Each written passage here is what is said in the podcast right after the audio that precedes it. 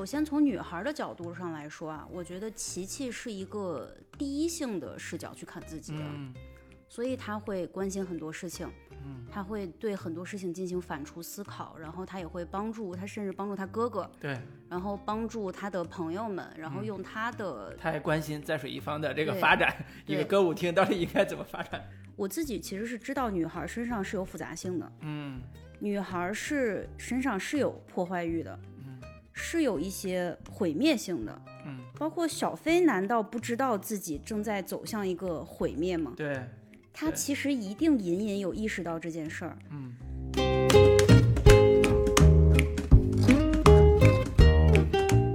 这个故事的英文名就 Stand by Me，对对对啊，它其实是伴我同行的对，那个斯蒂芬金啊小说那个对个，嗯我的感觉，他为什么用一种回溯式的讲法，嗯甚至是我们在剧这个这个剧的开篇也复制了这种回溯式的讲法。嗯其实我非常能感受、感同身受的，就是包括这个小说的名字叫《那些回不去的年少时光》的感嗯觉，就是我觉得我从这个小说里面我看到了两个东西，一个就是他很感谢陪伴他的这些朋友，我们都长大了。嗯那我我没有机会，可能都没有很长时间都没有联系，或者我们见不到了，或者我们漂泊在整个这个这个茫茫人海中，我没有再有机会。但是我可以通过这本书向你表达一些歉意。他非常感谢和想跟过去的这些朋友们说点什么。可能因为我们年纪相仿啊，就是我也会有这种感觉嗯啊。第二个呢，就是就是这个限定词，那些回不去的。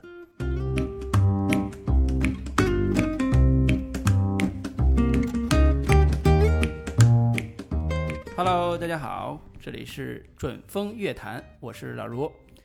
那今天非常的荣幸，也非常的开心，没有了我们的主播林老师，但是我们有两位嘉宾跟我们在一起录这期的节目。呃，首先欢迎两位老师，一位是导演勇哥，大家好，大家好。一位是编剧老师吴桐。大家好，对我们这次呢，请了两位专业人士到现场，跟我们一起录节目。那最重要的原因是，最近有一部非常火的网剧正在热播，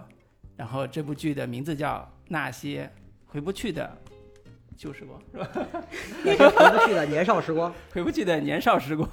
对，你看这个宣传就不到位，是吧？那这个网剧呢，刚刚在芒果 TV 播出的，然后它的主演有赵今麦、白羽凡、啊、邬家凯等一干非常优秀的年轻演员啊。剧里边儿它是发生在汉南这样一个地方，陕西，但是汉南这个名字应该是改过的，对吧？应该是渭南或者是是应该是汉汉中，汉呃中，汉啊中这个地方是陕西南部地区。对。感觉是挨着四川，所以有稻田呀、这些。对，因为他在他在秦岭以南嘛，所以嗯他其实风貌，甚至我们就是到汉中那边的，其实一些口音啊什么，它都比较偏嗯。四川那边啊是，啊风土啊，是，所以这个故事其实讲了一个主要的角色是罗琪琪这样一个女孩儿，她在呃汉汉南，然后生长、长大，一直到了高中三年考上大学的经历，以这个故事为主线来讲的。呃，简单说，还是一个听起来非常校园青春的一个故事。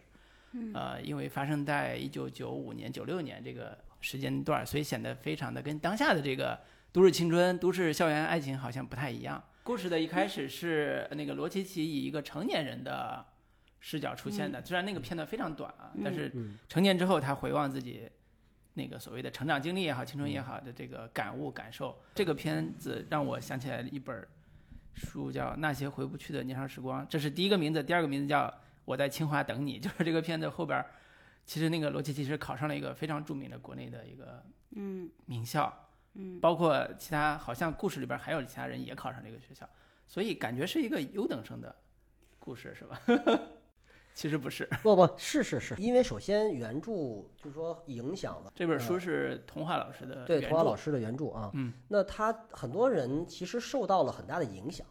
啊，这个影响很多，就甚至我在嗯，就是跟一些演员去沟通的时候，甚至我在面试一些演员的时候，都有很多，呃，就是演员朋友跟我说，说他就是因为看这本书，哦他找到了学习的方法，啊，然后甚至是嗯、确定了自己一个努力的一个方向，就是对于他而言是有非常大激励作用的。嗯。啊，所以我觉得清华上清华这件事情，或者说，嗯，因为他也是，就是相当于像一个高考状元一样的，对后完成他的这么一个学习上的一个成功。那这件事情其实只是罗琦系的一个节点，就是他嗯。最后通过努力和他的一些，嗯，就是他自己的学习经验嗯。可达到的一个结果。那但是这条这个过程其实是他激励大家，也是因为他中间也遇到困难。对。啊，他也有他去怎么让自己和这个呃，我们说学校的教育，或者说嗯。和社会的这些教育之间的一些碰撞，对，最后得出了一个适合自己的一条路的一种方式。嗯，我觉得这个东西其实它本身对于嗯读者而言，它就是一个很好的一个激励。嗯啊，对他们的影响很大，我特别能感觉到这这这一点啊。那里面其实确实也讲了很多具体、特别具体的学习的方法。对我看剧里边也有展现，非常具体。嗯啊，包括怎么学数学，对呃学数学，然后怎么背英语，他怎么去坚持每天早晨早起一个小时，然后去背英语啊，这件事情他坚持了。所以这件事情其实不是背英语这件事，而是说他嗯坚持这件事情。嗯对吧？然后还有写写他不想跟着学校的一种学习的流程去走，他按照嗯他自己的一种方式去走。其实这个背后是发现了他已经明确了，就是自己是一个要主导自己学习和成长的一个一个过程。对啊，其实不是说他那个学习的方法本身，而是嗯他首先明白了我要主导我的学习，对我要主导我的成长。对，呃，那他最后获得的这个成功是这样的得来的结果，是这个路径得来的结果。对。啊，而不是说我们像一个成功学似的，好像告诉大家一个普遍的公理，然后嗯。只要你们按照这条路径就一定能成功。嗯。我觉得不是这样的。嗯。我要说，包括我们在其实，在戏里边也提到了，说上清华不是最重要的事情，嗯。然后而是罗琦系认为他，我想清楚我要做什么，嗯，然后这件事无论在哪里发生，无论在什么时候发生，它是不是清华，那都不重要，嗯主要是他要先想清楚他想做什么，然后他决定要上清华，而不是因为清华是第一名校、第二名校。嗯，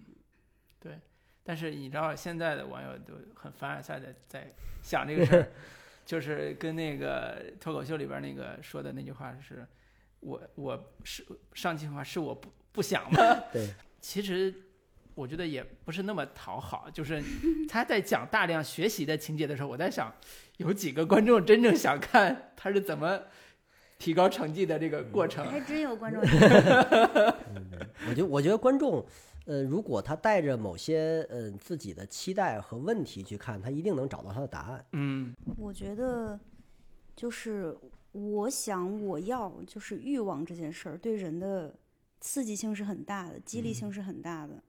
而不是说就是我因为要面对高考，所以我要好好学习，对，而是我想要过什么样的生活，我想要从事什么样的职业，嗯，这个我觉得对学习的激励性是非常大。那这个故事里边有一个非常争议性的角色吧，就是呃赵今麦演的罗琦琦这样一个叛逆的女孩的形象。其实，在故事的前几期的时候，我看的时候会有特别大的感受，就是这个女孩特别像我表妹，像我呃家里边那种就是非常倔强、非常叛逆的表妹。就我表妹那种人也是，有一天我上学回家，她就跟我说，她说我太不想上学了，太讨厌老师了。我说怎么回事？她说老师在课堂上老是刁难我，啊、他就故意找我茬，我我就不想学，我就要气他，我就要跟他作对。然后我当时就很不可理解，我说你干嘛呢？因为我当时算是成绩比较好那种，我说你这样你害你自己啊。他说不行，我就觉得他在针对我，所以我就不想学，我就要给他做给他看。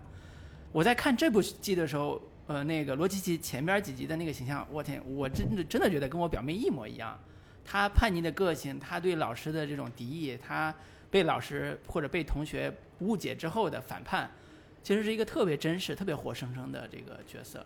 但是呢，这个角色其实也引起了很多现在的年轻观众的一些好奇或者叫不解，好像他跟大家心目中的那种校园青春的故事不太一样。所以我觉得这个是一个非常有意思的现象。不知道两位老师在创作这个时候会有这个预期吗？会觉得会引起这个争议吗？观众他自己不是这样的性格，嗯所以他就很难理解一个持续的做对抗和冒犯的一种行为他想知道背后为什么。嗯啊，那当然，我们给了后面很快的给了他小时候的一些经历对，啊，那这些经历，其实我觉得只能推导出他和家里的一些关系的变化，推导出他有一些逃避或者放纵自己的一些行为，嗯但是这些我觉得都不能直接抵达到这个人实际上的性格本身。嗯啊，我觉得这个其实是可能，嗯，他说的我不知道是不是能解释清楚嗯我们的、的想象。对，啊，我觉得罗罗琪琪有几个行为是在故事前边会比较扎眼的，啊、你说一个女孩她被老师所，呃，你可以叫有偏见吧，就是老师对她有偏见，说你就是不好好学习，上课看那个武侠小说，然后呢你还这个带坏周围的同学，然后其他同学呢也觉得你性格孤僻，不爱跟我们玩儿，你高傲什么？你有什么资格可高傲的？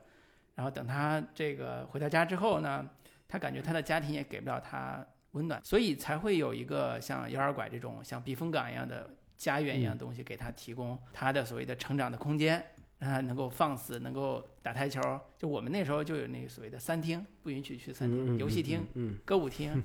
还有什么台球厅。台球厅，对对对，就是那 那那个都都有。去了对对，你们这个片儿里边都有，人都去了，在摇儿拐这个看起来鱼龙混杂的这种这主要是书里边也都有。对江 江湖的感觉比较重的地方，呃，所以为什么会有这种觉得这个女孩的旺盛的这个气质或者生命力是之前的很多传统的呃校园青春剧没有的？还有她因为特殊的历史条件形成的这种啊、成长的土壤，是跟我们以往看到的很多的校园青春剧不太一样的。就是像以往的校园青青春剧里边，大部分都是都市感比较强，然后呢，小镇的故事也有，但是小镇故事里边可能呃会做的更偏喜剧化，就是更嗯，轻松、轻松更好玩儿，大家一块儿玩儿，大家一块儿去什么反抗老师，就是做那种气质的更多一点。但是咱们这个戏其实混杂了非常多的这种不同的气质，呃，有刚才说的它本身的这种叛逆感，又有罗琪琪自己成长里边儿所谓的顿悟时刻吧，就是他明白了他想要做什么，他明白了他成长的意义，他明白了他将来要考大学，而不是进工厂。所以这一系列都构成了一个在那个特殊的环境下，他这个这个故事吧，或者这个戏带来的一个不同的质感。所以我觉得这个本身在我看的时候，我觉得呃，可能不管现在年轻人观众吧，他们是怎么看待那个年龄的故事，至少我看的时候，我是非常的有代入感，跟我的成长经历啊，跟我的这个哥哥姐姐他们小时候 他们成长那个环境的变化，里边最典型的一个人生选择，不就是你要不要接你爸妈的班儿去进工厂？对，然后还是你要继续在高中考大学，以及有一部分同学是上职高的，他上了职高也要什么工作，或者你做买卖对、做生意。那时候不是幺二拐也有好多这个开录像厅、开这种卖衣其实其实店就，是店我我我嗯我想说的一点就是说，可能我觉得我们这个剧应该说，嗯，这罗琪琪现在已经四十多岁了。对吧？你这么想的话，是罗琦其实现在已经四十多岁了。嗯，其实很多年轻的孩子们看这个东西，他可能看的是他父母那一辈的，哎，对对对，他们对成长的一个过程。对嗯那我的感觉就是，我的同学们或者我我能回忆起来的那个地方，就是我们分叉比较早。嗯。其实我们分叉很早，嗯，你说的分叉是你就是我们选择不同的人生道路的，或者是被迫选择不同人生道路很早。嗯。就是可能现在大家觉得，呃，我从小学上到初中，嗯。上到高中，很多时候只是同学的一个变化，嗯。甚至是比如说我这个同学他去到了别的高中，嗯。他去到了别的初中，嗯。但是他都是在跟我一样的去经历学生的这么一个生活，对。或者这样的变化，对。但是在我们那个时候，可能真的是我初中毕业了之后，嗯就有很多人他就不再是任何一个高中的学生，他嗯去职专、去技啊，校，对对对对对，甚至去工作。对，我就说他其实可能在十五六岁、十四五岁，他就面临着人生的分叉了。嗯啊，可能我们现在分叉会晚一点儿，就好像我们到了，甚至到了高中毕业，甚至到了大学毕业才去考虑我要做什么工作。嗯，那时候我才有工作对，好像我们嗯的人生在那儿才开始分叉。嗯。啊，我觉得这个可能是我们就是特别直观的一个不同。对。啊，所以就是因为这样的原因，所以，嗯，我们那个时候的孩子们，你也可以说他早熟。对，也可以说他其实他被迫的要去想象或者理解。更早进入社会，更早更早的去对 想象我的人生是个什么样子，嗯。啊，所以其实我们在这个时候去讨论这些问题，嗯，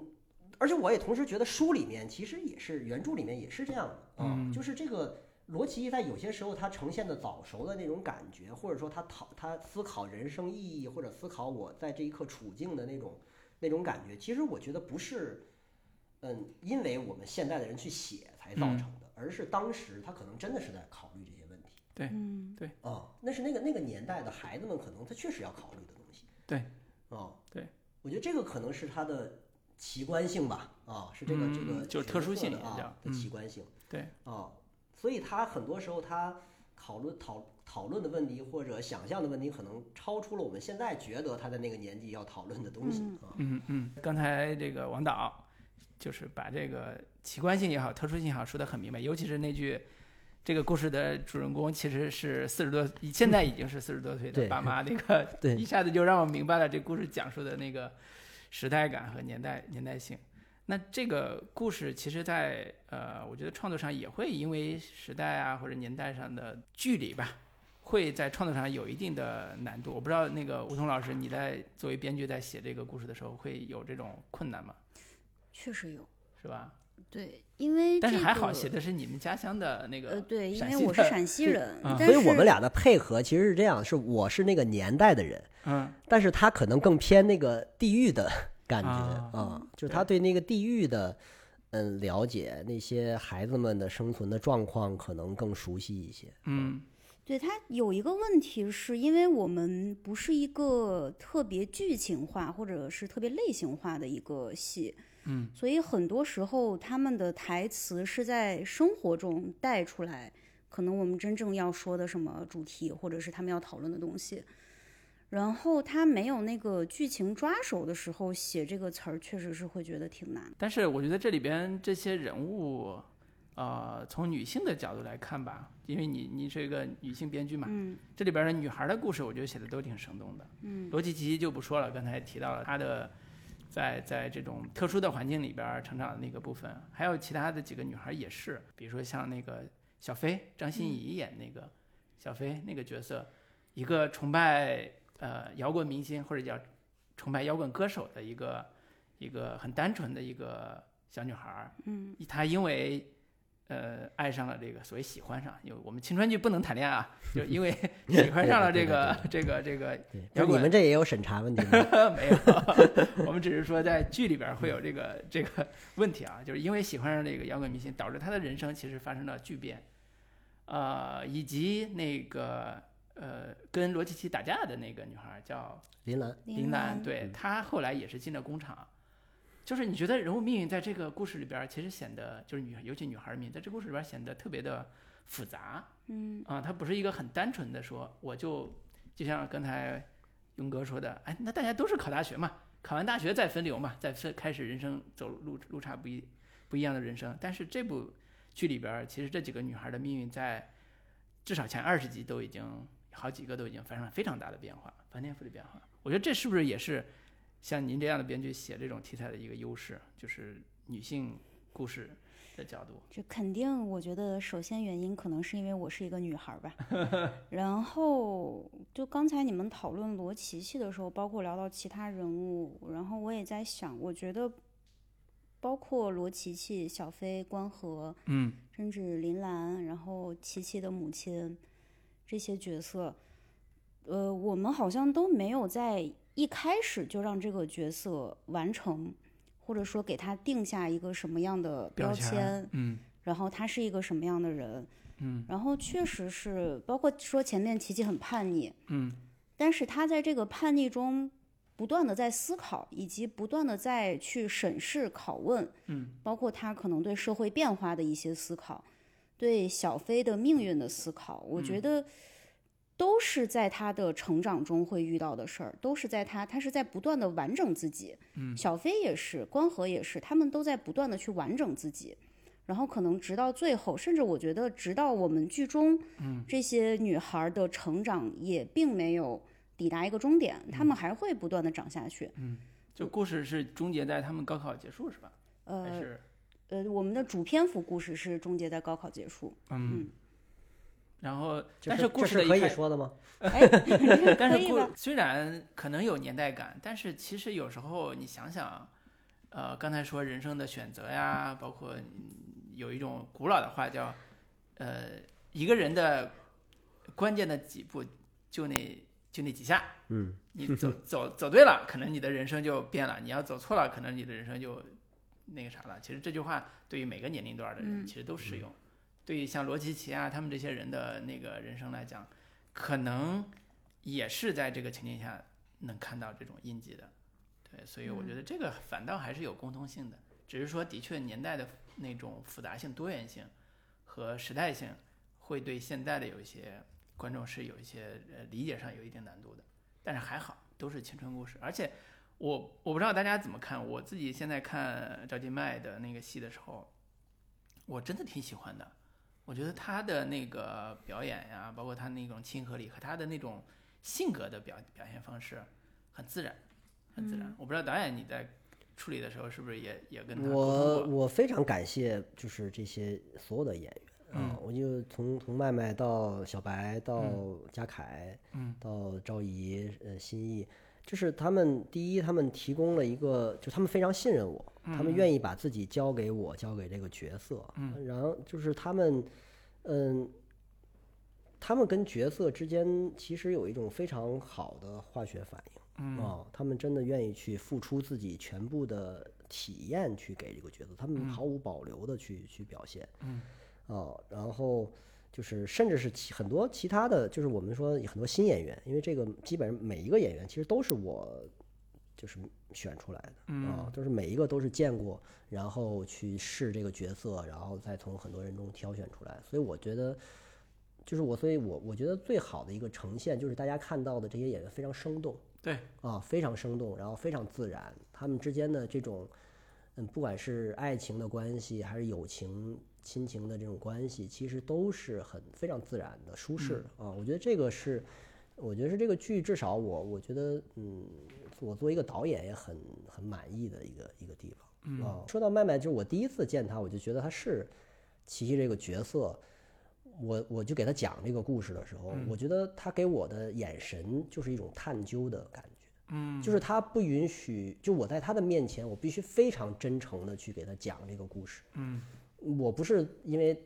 他是演员，我是导演，我把他忽悠来就完了，这个是不行的啊。他至少他的眼神告诉我，请你告诉我真相啊，或者我想知道为什么对啊，或者我想知道他到底是个什么样的。不管他好还是不好，你都请你告诉我真相。嗯，我觉得这个其实也是罗琦琦的特质啊，对啊所以那个探究的眼神，所以为什么就是麦麦也也会说，他说他会有一点冒犯感，因为有的时候我们会害怕这样的眼神。对对有很多时候我们害怕一个人不停探究你的眼神，就我们有时候忽悠不过去 啊。其实我们很多时候说话愿意想忽悠一下，就不想，尤其我们会怕露怯或者是什么，但是那个眼神给人的冒犯感。或者给人的探究的那种欲望，我觉得麦麦是完全的，他体会，而且我觉得他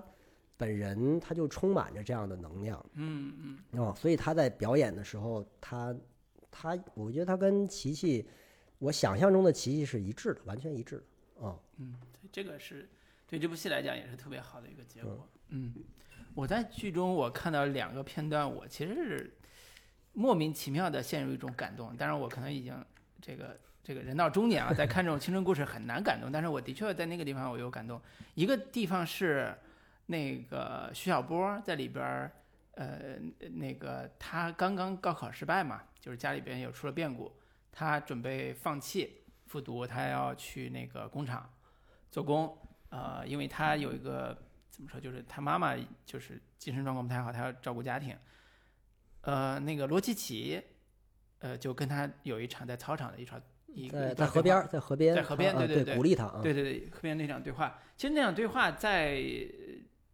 怎么说，就是在具体的那个情境里边，可能显得比较简单，就是一场鼓励他，你不能放弃，你要去按照你自己的想法，你不是本来就想高考吗？你应该去高考。这个话说出来就显得特别的简单，但是那场戏我看的时候，我其实挺感动的。我感动的原因可能就是因为在人生的关键的节点，当你要放弃的时候，有一个人站出来说你不应该放弃。嗯，而且那个人都是跟你同龄的年轻人。嗯，可能那个薛尔伯比他还大一年，比他高一届，呃，甚至高两届吧，反正我记不太。对对对，高两届，嗯对，然后那个女孩儿就罗琪琪告诉他说：“你你是很早就知道你想要什么的人，那这个时候你就不应该放弃。我都没有放弃，你更不应该放弃。”所以那段话其实一下子打打动了我，打动我的原因就是我我其实特别渴望的就是在，比如说我回望我自己的年少时光，我希望在我人生最困难、最黑暗的那个时候，有一个人跟我说这样的话。当然后来也是我自己找到了自己的方向，我觉得我我我我能。靠自己也好，靠家人的鼓励也好，我我也能走过来。哎，这段是原来小说有吗？因为原来小说没有那个小波高考失利这件事儿。哦，有后面他哦，他是后后面嗯那个后面因为他呃，因为他那个在水一方的问题啊也是高考失利啊。啊，对，对但是我们把这个东西提前，嗯，有我们的整个对这些人物关系的变化的一个原因。嗯嗯，我我我我要说，其实就是呃，我们你你也看到这个这个故事的英文名就 Stand by Me，对对对。啊，它其实是伴我同行的对，那个斯蒂芬金小说那个，对嗯。因为我觉得我看这本书的时候，我不知道别的读者他是他可能看到一个奇迹或者一些嗯嗯少年们他们蓬勃的这种这种呃经历吧。对。但是我的感觉，他为什么用一种回溯式的讲法，嗯。甚至是我们在剧这个这个剧的开篇也复制了这种回述式的讲法。嗯。其实我非常能感受、感同身受的，就是包括这个小说的名字叫《那些回不去的年少时光》的感觉，就是我觉得我从这个小说里面我看到了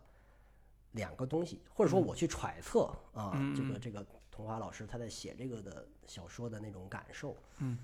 嗯，一个就是他很感谢陪伴他的这些朋友，啊，我觉得他非常感，就像《Stand 嗯。By Me》这对对对样的一样。对。嗯，甚至他在提到，比如说写到写郑玉霞的那个故事的时候，他有一点点的想向这个朋友去道歉，就是当时我跟林兰，我们曾经对对有一些的伤害或者有一些欺负，但是因为是我们都长大了。嗯。那我我没有机会，可能都没有很长时间都没有联系，或者我们见不到了，或者我们漂泊在整个这个这个茫茫人海中，我没有再有机会。但是我可以通过这本书向你表达一些歉意对，啊。是我觉得第一是他要，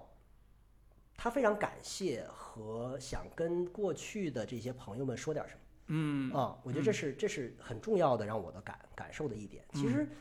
可能因为我们年纪相仿啊，就是我也会有这种感觉。嗯啊，第二个呢，就是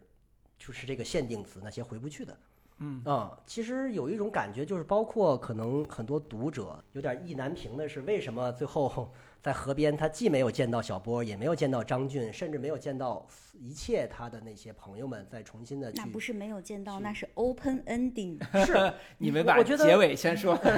不，他为什么选择了一个 open ending 呢？嗯我觉得就是因为我觉得不不需要再见面嗯啊，或者说我们再见面，我们也再去回味那些东西，可能跟当时的心境也不不一样，不一样嗯那可我能人我其实生就是这样的在走散的过程啊，嗯。就是一个在走散的过程嗯。啊。是我写到这里的时候的感觉，我嗯，甚至包括呃不知道能不能剧透，后边琪琪很是一个人度过那些时光的时候，会产生一种过去了就是过去了，嗯，就是你说是他一个人是指的是考大学那最后那个时段，还是？对，嗯。然后包括他再回到这个小地方，然后再等待那些人的出现，都会我就是真实的感觉就是过去了就是过去了，这个事儿回不不去去了了。对，回不去了。对，其实我我我真的觉得，就是可能你你处在当时的境况下，你觉得好像所有的人都是一辈子的朋友，啊一辈子对对的对这样的关系。但是其实我们 到我们这个都经历过那个，其实特别明确，就是我们那时候可能再要好，嗯。也有走散的那一天，甚至有一些就莫名其妙的就不联系了。对。啊，但是这些这些回忆可能是在我的心里，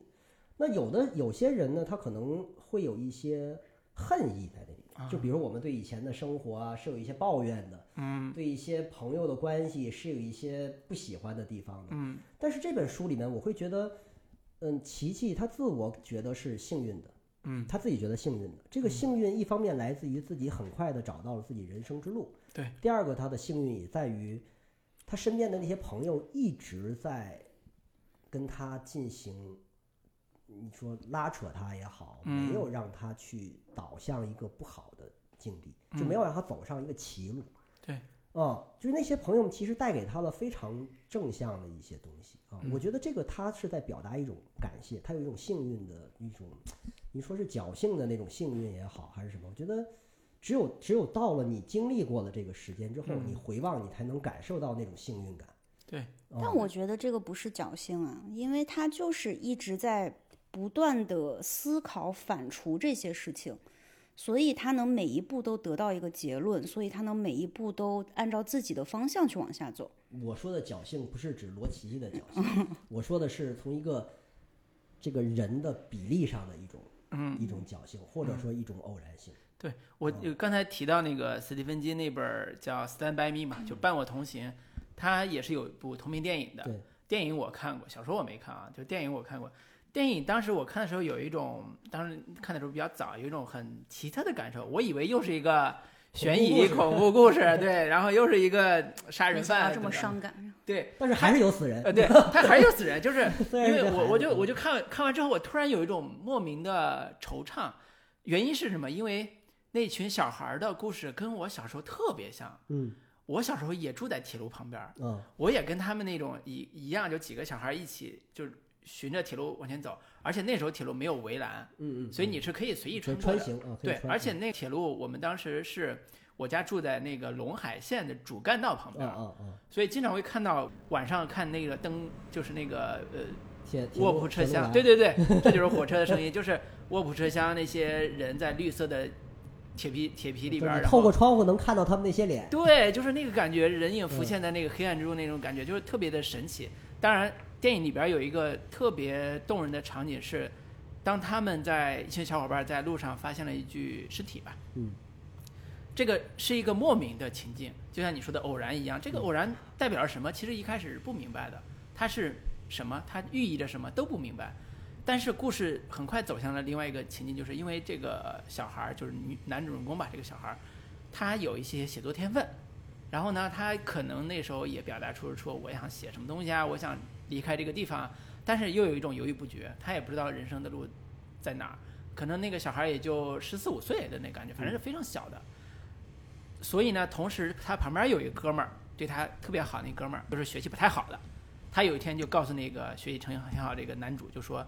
你要离开这个地方，你要成为你自己，你不能跟我们在一起混，你要成为一个作家，你要成为一个写出一个什么什么样作品。我看到那时候，我就突然灵魂一震，就是跟咱们看这个片子的那个感觉特别像，就是他会突然呃像一个未来的预言家一样，去告诉当时的自己，其实你应该有自己的人生，你应该有自己的道路，你不应该和我们一样在这儿玩儿，因为我们的人生可能，比如说我要进工厂，我要干嘛，就是我们的命运在某种程度上我已经看到了，但是你的命运其实是你的。其其，实这个他写的其实也是一个美国的小镇，对他只有在小镇，大家的逃离的欲望和被这个地方囚禁的这种感受嗯。非常明显。对，其实还我我为什么就是我还要再提一个电影，就是我非常喜欢的，就是费里尼的《浪荡儿嗯嗯，》。《浪荡儿》其实也是讲一个小镇的一个故事，他但是他都是十七八岁，但是也是一堆，相当于大家也是每天胡打乱闹，然后不停的玩耍，好像没有任何人生的目标，然后不停的消耗着、释放着自己的青春，嗯。然后我们甚至跟成年人之间不停的去做对抗、去做反叛，嗯，但是还是有人逃离了，对，还是有人最后离开了，对，而且我致敬了这个这个。我我就在二十集小飞离开的火车离开的那个镜头，我就是致敬了这个这个这个电影的那那费里尼的那个那个镜头。我觉得那那个我我们从电影角度，那是一个天才的 天才的视听语言啊。当那个那个孩子站上那辆火车离开的时候，就是他就像我们这个这个片子里一样，他拍摄他的家，他嗯远离了他的家，远离了他的那个朋友，远离了每一个他身边的那个人。嗯就像小飞离开这个地方，他离开了所有他原来嗯熟悉的那些环境和他的母亲是一样的。对啊，当当然这里边可能逃离的是这个小飞对，啊，但是在那个《浪荡儿》里边逃离的是那个主人公的那个男孩儿，嗯，哦，好像这个离开小镇、离开家乡，你你片子里边儿致敬了好几部啊。嗯我看那什么 天堂电影院，那那男主不也是吗？对，他年轻时候离开初恋，嗯离开他的家乡，然后就就走上了这个艺术道路，然后去我觉得。我觉得小镇青年离开家是不是一个 一个母题啊？是是是，所以我觉得这里边那个导演那个勇哥，你的这个私货真的挺多的，你知道吗？处女座都这样，就是就是处女座第一次拍都想 放置一些自己的那个那个呃怎么说呢？呃，对于这个艺术的某些执着的追求的部分啊。对对。然后你说到这个导演处女座，其实勇哥你个人的经历我也是非常好奇的。嗯你是在这个电影学院上的这个大学是吧？对对对对，我我学的是导演啊、我学导演。然后也是上上完本科，然后我工作了几年，然后我又嗯读的研究生啊，研究生，然后毕业。我是一零年的，我零一年进的电影学院啊，读的本科，导嗯演系的本科。然后，呃，我一一五年毕业之后，我工作在学校工作了一段时间嗯啊，然后我一零年读的研究生，一三年研究生毕业，然后我就离开学校出来工作。哦，那嗯其实，在你上导导演这个这个专业院校之前，你的人生是跟这个小镇 有关系吗？作为一个天津人，天 我，我其实小的时候的这个这人生非常简单，我跟艺术没有关系啊啊，没有关系。可能唯一跟艺术有关系的，就是我确实在经历着我的那个人生。啊，嗯，我觉得那些东西是我的后来去做这些东西的一些营养吧。嗯啊啊，就是我确实在在关关照着身边的这些朋友们啊，或者他家人也好啊，那个时代也好啊，嗯。去有一些记忆啊，嗯。会有一些感受啊，所以我在后面的创作里面会愿意把这些东西放置进到这些这些里面去。嗯哦，对，因为这个电影本身就是讲生活的嘛，嗯讲经历啊，讲记忆的这个部分。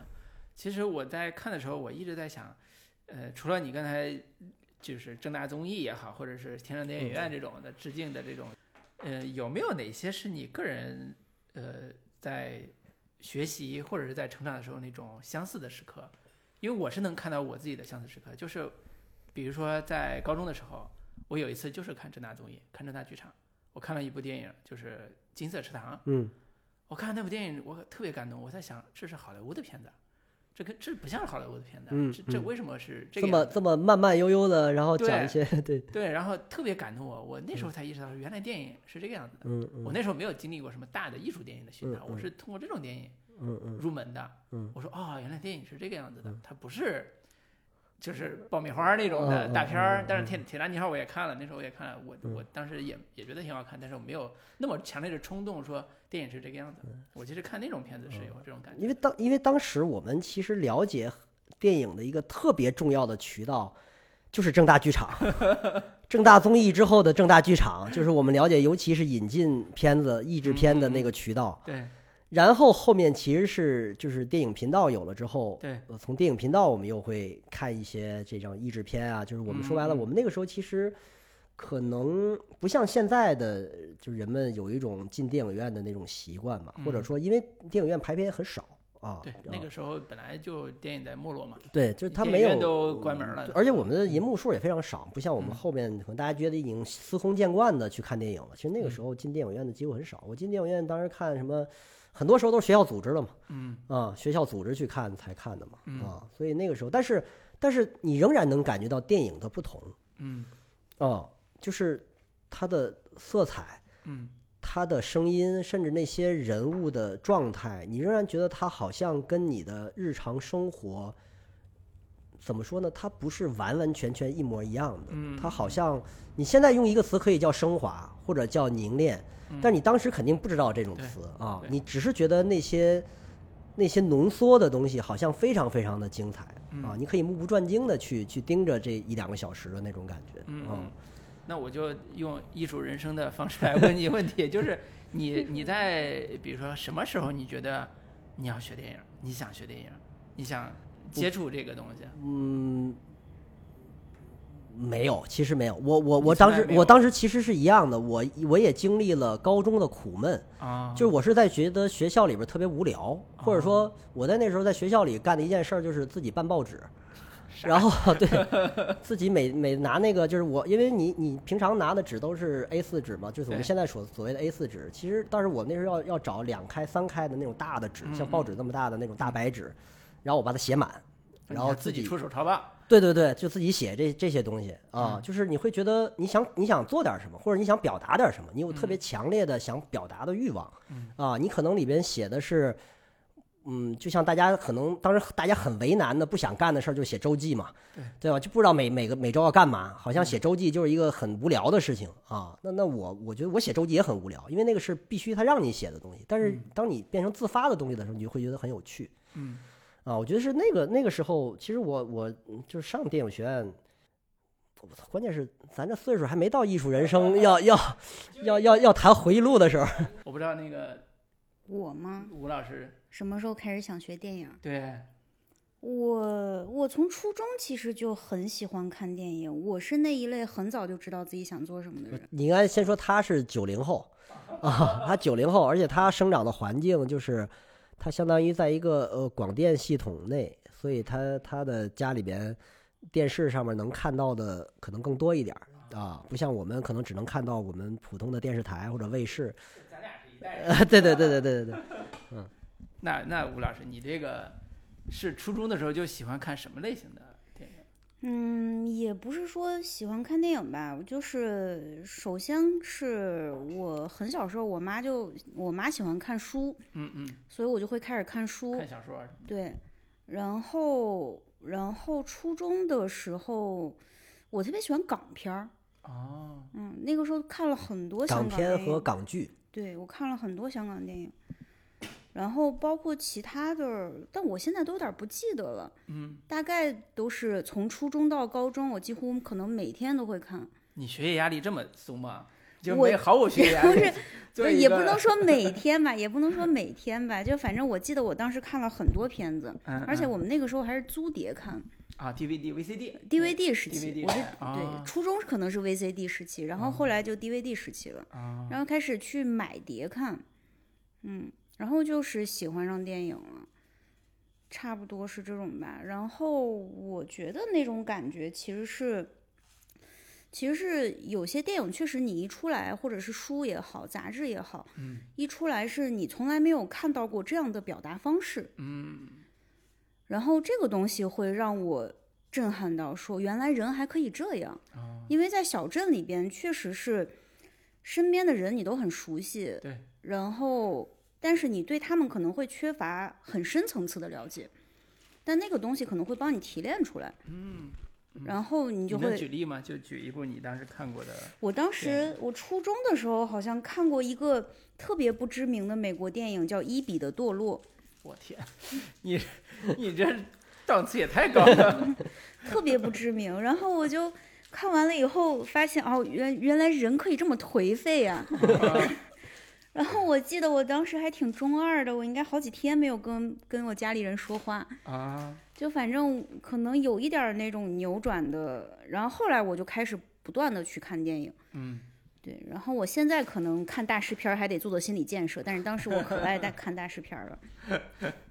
那你就是比如说你到高中的时候，你的那个状态是啥？比如说你上一个什么类型的高中？你当时为什么要考？你是后来也是考艺术院校？对，你当时是个啥想法？嗯，也没有什么特别的想法，我就是初中的时候我就意识到我喜欢这个东西，哦，那你更早啊，你这，所以我就上了高中，我就是想要考电影学院。啊，嗯，对，就你是在一个呃哪个类型的高中？是普通的普通高中，高中，嗯也不是专门去补那个不是艺术我我们那个时候那个时候学艺术的人特别少。嗯嗯，明白了明白了。我天，那电影的魅力太大了，你知道吗？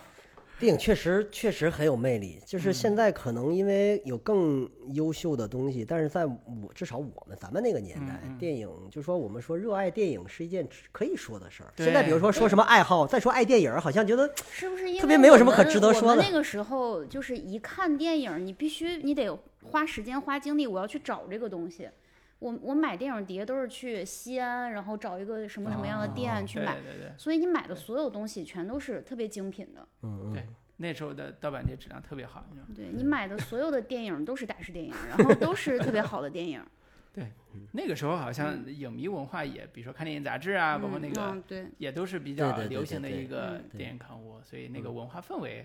好像比现在要更浓厚。对我印象还挺深刻的，就我们学校门口是有一个杂志铺的，嗯然后我跟我同桌，我同桌现在也很厉害，考上了博士。然后我跟我同桌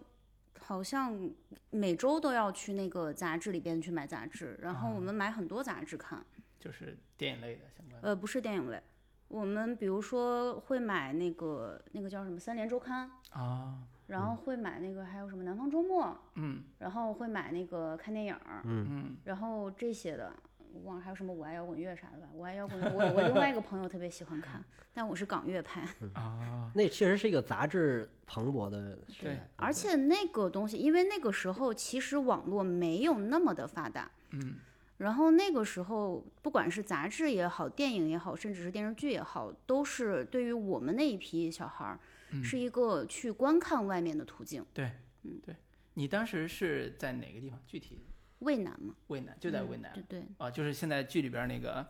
汉中渭南那一带那个嗯，地方，渭南，它渭南其实是呃离西安会近一点，啊离西安再近，离西安它汉中再往南一点。不，它它它在它在秦岭以北，对就在在哦它其实属于对那个关中地地区吧。嗯，啊，对，所以它它上偏北方一点，偏偏北方一点，它的风土和气候就更偏像我们习惯认为的陕西的那种状态啊。而且我不知道那种感觉你们有没有，就是在那个时期，我觉得我好像对不管是电影也好，还是杂志也好，对其他的文化，嗯，和其他的，嗯、思想或者是外面的世界，有一种非常求知若渴的感觉。会有会有。嗯，会有，因为好像最好的东西不在我们小镇上，最好的但是我东西永远现远方。在现在 再回头来看，我觉得我确实是忽略了我的家乡。嗯嗯，但是你不是已经拍了一个回不去的 年少时光的这个故事了吗？现在我以这个现在的年龄再去看，我觉得好像确实并没有真正的理解身边的人。就我觉得其实也不是所有人都是要有挣扎着想离开家乡的欲望的。嗯就是啊比如说这个剧里边儿啊，嗯，其实是琪琪和小波和关河最能明确的意识到，我是想要去外面更大的世界。但对于小飞来说，他其实只是逃离他的家庭，逃离这个地方。嗯，然后像张俊这个人物，他没有想过我要去更大的世界，对，他其实会认为，我觉得我的现在的世界我就可以接受，或者说我现在的世界让我更舒服。或者是他去更，你让他去更大的城市、更大的世界，他可能没有这个底气去那里，嗯，呃，拼搏也好，闯也好。嗯张俊这个角色就不得不说一下这个角色的特点，就是他是你如果从校园偶像剧的这个角度来讲，他是罗琦琦的，你可以叫官配吗？还是情感线官配，对情感线官配？两人从小认识，在小学奥数班认识，然后出现了冲突，后来呢又在一个中学相遇之后，又产生了好感，然后两人也在一场游泳池那场戏，我也挺喜欢的，就是我不知道你是不是也是想学那下岩井俊二啥的，嗯我们就我只是觉得很美。深夜的游泳池有一场呃互动的戏，然后这个感情其实在那个年代是很纯真的，也是很浪漫的，呃，但是反过来，其实，在也回到我们创作者身上的一个面临的一个困境，就是因为我们的校园青春剧里边的爱情线是会受很大的制约的，嗯，所以呢。在这种感情的表达方式上，我看有些网友对这种感情表达是有一些不满足的，觉得你既然有感情线，为什么不给我们呈现一个现在流行说法叫撒糖嘛，甜甜蜜蜜也好，或者是不停的满足我们的这种嗯，爱情、爱我情想我象也好，这么说，不知道你们能不能理解啊？就是我觉得张俊这个人物的形象是我写过最阴性的一个嗯一个男朋友，嗯然后他们的情感也是非常凭借着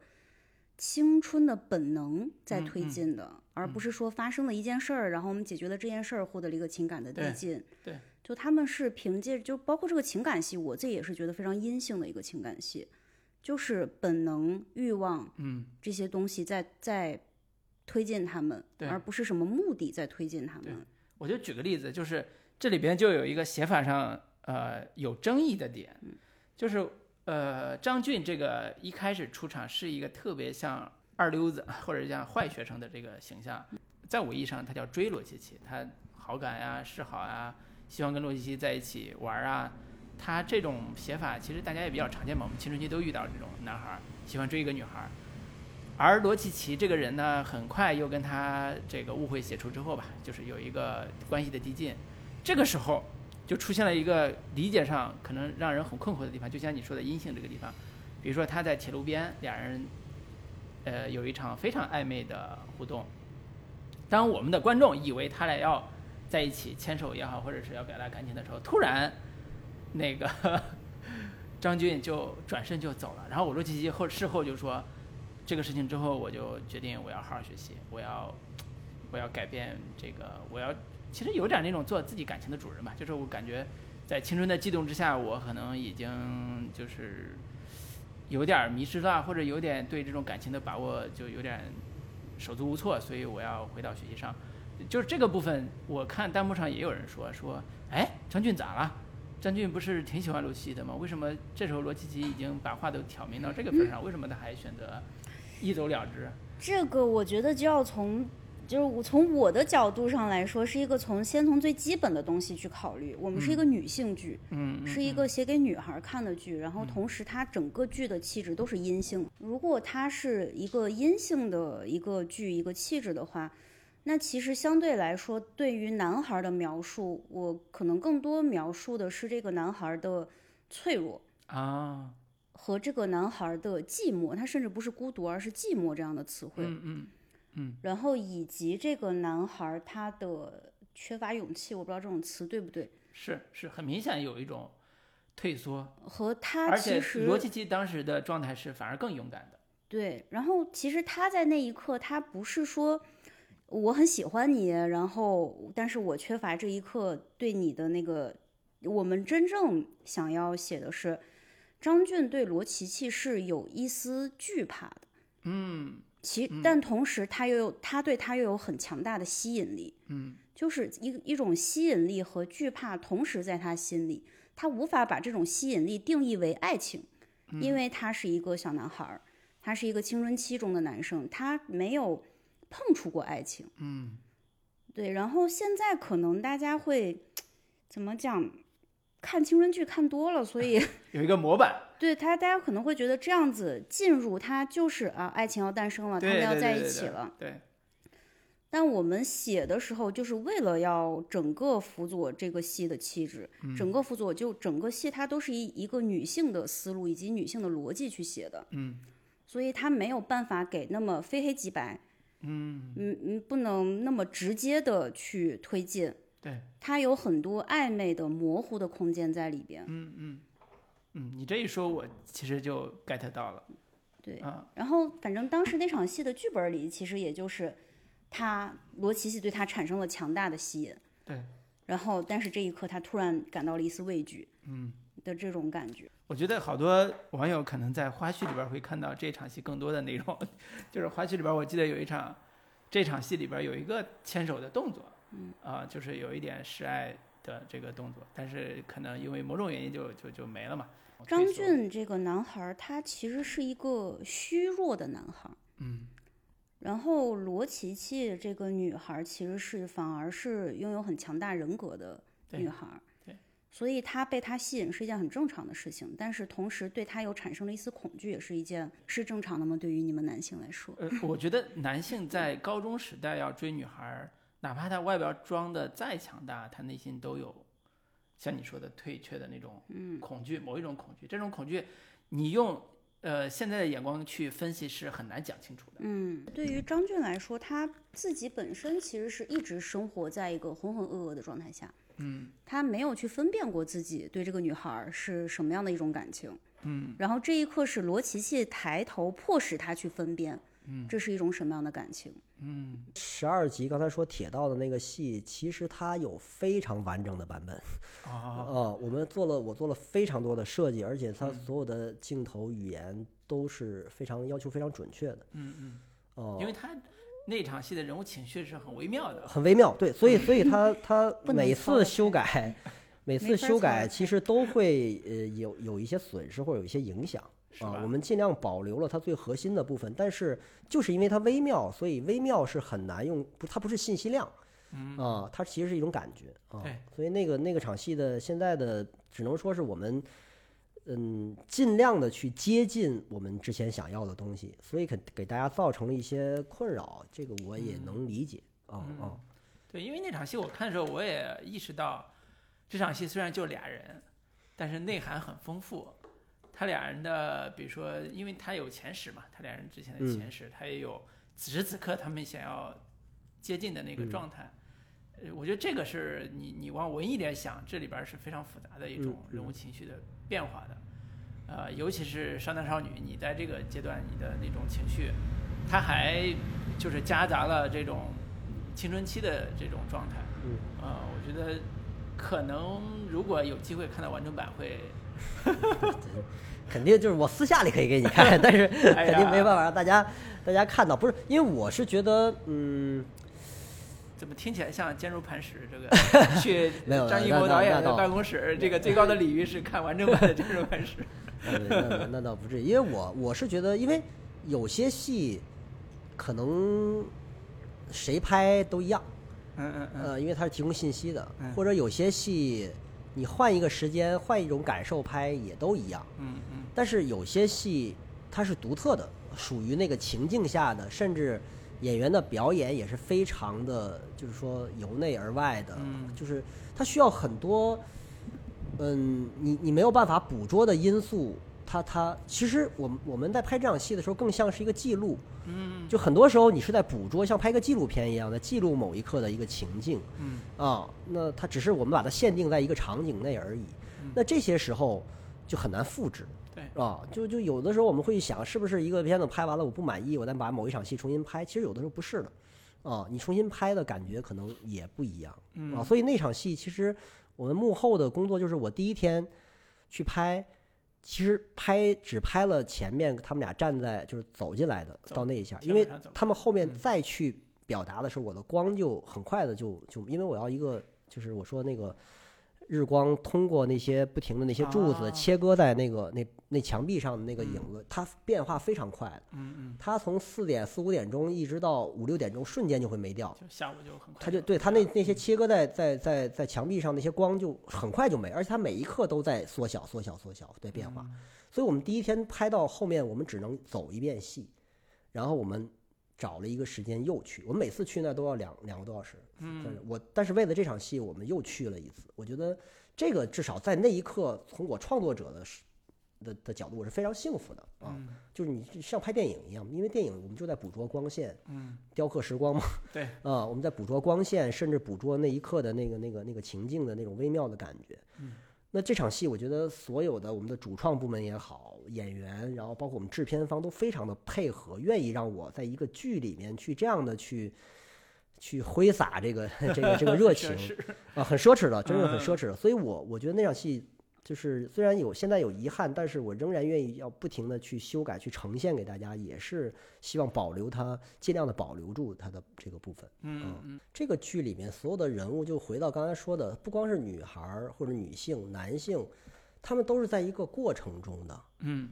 你你我们不能先入为主的定义他是一个什么样的人，然后在那一刻必须要做出什么样的举动。嗯，我们其实是通过他的举动回过头去去判断他是一个什么样的人。嗯，其实我们在跟演员去沟通的时候，因为我们一边拍的过程中，演员会对某些他的行为，他也有一些困惑，或者是有些犹豫，或者他不知道怎么去真实的表现。嗯，嗯，其实我都会跟他说，我说你们这个人物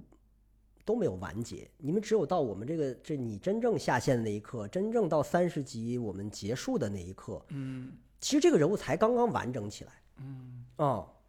就像我们也是在成长的过程，我们某一个每一刻都不是我们完整的自己，但是它又又包含着它很多不变的东西。嗯嗯就是像罗琦琦这样的这个这个这个，嗯就是从他的角度吧，我一直说他是一个，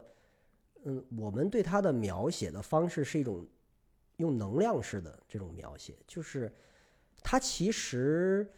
嗯，他一开始他不停的，或者他一直都是不停从外界吸收能量。对，但是其实我们刚才你说的第九集，为什么你会有一种触动，或者我们为什么要把第九集？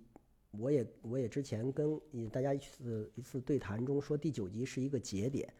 就是他从之前一直被呵护、被小波呵护的某种状态，他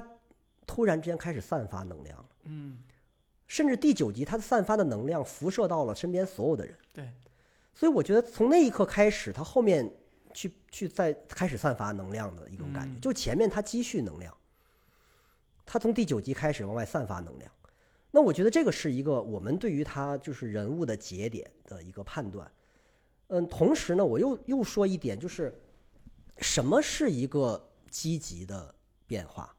我从来觉得我比较反对的一种人物的我们所谓的人物弧光的成长的东西，好像是一个人能去掉他之前生命中改掉陋习是吧？改对对对改掉陋习，改掉缺点，嗯就变成了一个完美的人。这个嗯我不觉得这个叫人物弧光，至少从罗琦的角度，我觉得他身体里一直有一些破坏的能量。嗯。他有正向的能量，有积极能量，他有有有我们说破坏的或者负负面的能量，对，就是包括很多不理解为什么十四集他又开始怼 曾红，一上来就曾红老师对他这么好，嗯。其实是他他一直在跟他的能量在做抗衡，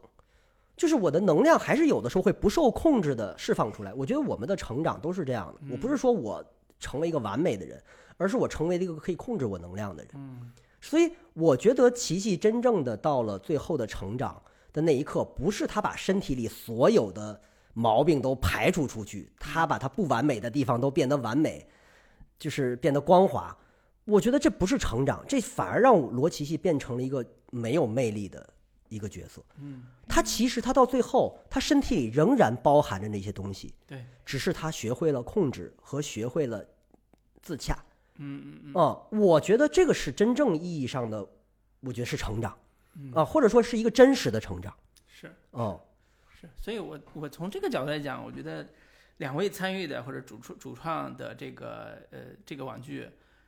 跟以往的那几部青春剧、青春校园剧差别挺大的。不只是说它它有一个更年代化的或者啊九五年、九六年这样一个时代背景，不只是它有一个很难这样的一个呃小镇环境，它的人物的塑造模式也跟之前的校园剧非常不一样。以前校园剧像你刚才说的官配 CP 啊、校园恋爱线啊，甚至说家庭原生家庭，其实你们那个勇哥，你之前也参与过一些《你好旧时光啊》这些的项目嘛。其实这些都很清楚的有一有一个人物设计的这个所谓的标签儿或者是人物关系的模板在这里边。但这部我在看的时候，其实很多是，呃呃，我可以理叫模糊，或者叫我叫一种开放性的在写，嗯。就是他遇到谁，他因为谁受到影响，他影响了谁，这个在有些呃情节的走向上是，我觉得是呃没有预期的，就是你很难有预期说他一定在哪个地方一定会产生什么剧情，很难，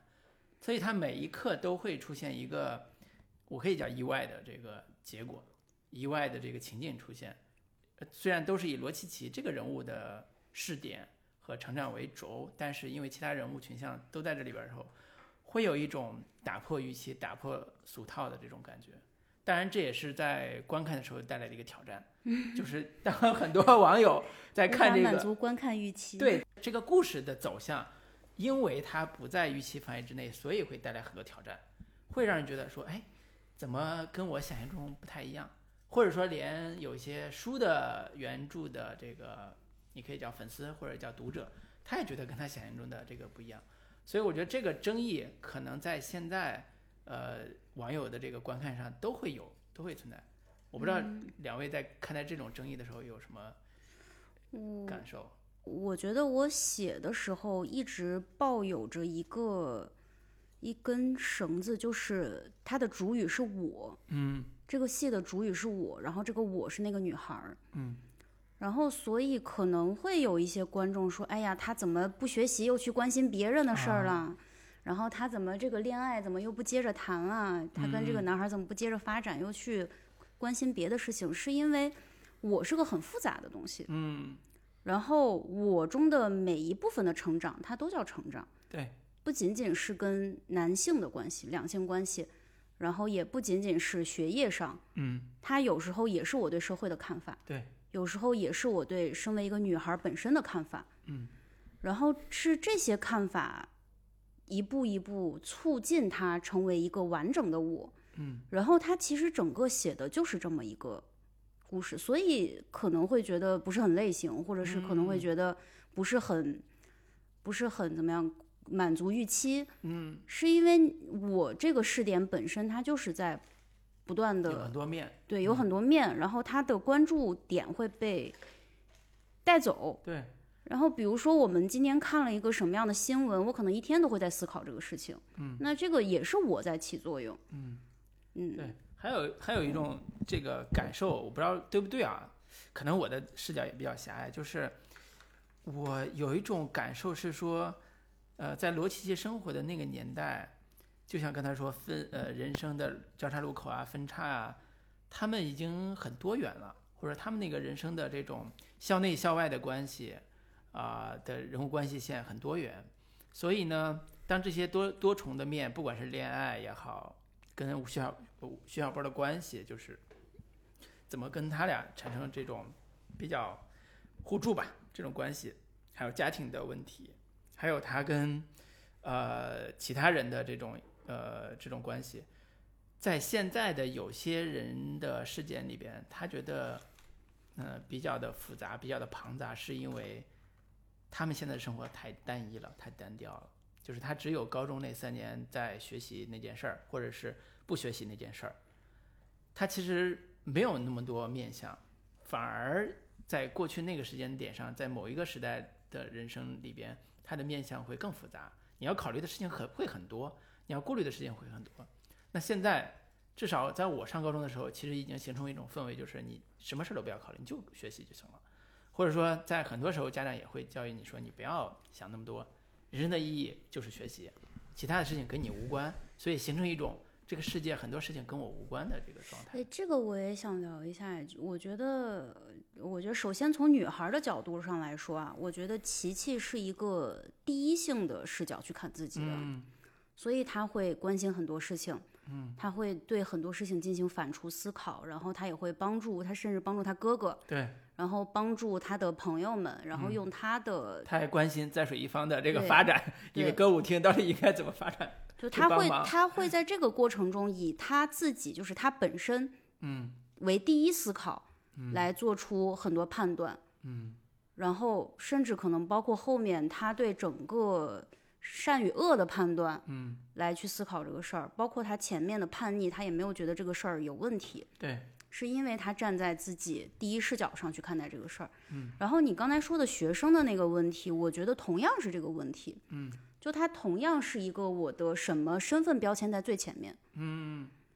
如果是学生的身份标签在最前面，而不是人本身的身份在标签在最前面，那确实只有学习对是你应该关注的。学习或者不学习，对它是这样一个分法。就是如果我不爱学习，那我就谈恋爱，我就搞一些这种。如果你是作为一个女主角的身份标签，一个 怎么讲，就恋爱剧中的女主角的身份标签在前最最前面，那观众的期待当然是我要看这个恋爱是怎么发展的。首先，我觉得这嗯本书里面的，就是是格外精彩的，就是他的人嗯生是格外精彩的。嗯，他的人生其实我们可能也没有那么精彩。啊，就是他你说的书里边是原著。高中不不，他他整个的描绘，他整个的人生的青春的这种、这啊种状态，其实非常丰富，非常精彩的。嗯。啊，就是他是一个爆像一个烟花炸开了一样的一个青春。嗯。啊，就是他很难去用一个一个一个一呃怎么说呢？它不是一条路的，它是平并行着很多条路，我可以像一个量子一样的，今天可能出现在这条路上，明天出现在那条路上，后天出现在那条路上，而且我是齐头并进的，我同时在展开这些东西的。所以很多这个这个书，嗯，我们看的时候会很爽。嗯嗯啊，它虽然很就是比较的散，它不是一个主线去跟着走，它它很散，但是我们每个人都找到了其实可能跟我们共性的那个那个部分。那同时呢，我最后又看到它在每一条线上好像都有结论，它都展开了一个精彩的一个一个画卷。嗯啊，那所以其实，呃，我们回过头来看这个剧的时候，如果你只想寻求某一个答案的时候，你可能会失望，是因为我们的空间就这么大，我们只有嗯三十集。对啊，我们有我们的空间的限制，同时也有一个情节发展的连贯性的一种考量啊，就是它要齐头并进的这些东西，它跟毕竟影视作品和嗯文学作品或者跟小说它的我体们还有很多现实原因啦。呃它对对对，它它肯定会不一样嘛。我就说从从我们从一个从一个表达的方式来讲，肯定是不一样的。对啊，所以从这个意义上说，罗琦琦是一个身份，当然是一个高中生身份，但是他是一个很独特的人的一种写法。呃它写法上肯定是不一样，因嗯为首先原著小说它就是第一人称，嗯嗯嗯，是是，然后自己的角度来讲，对，所以它是第一人称，而且它重叠了呃现在的自己的回述哦和当时他的一些做做法。他甚至有的时候会做一些评价，就我当时这么做。但是我现在想起来，当时可能不应该这么做啊，或者当时我为什么这么想？就他会有一些多重的，因为文学上的一些表达的层面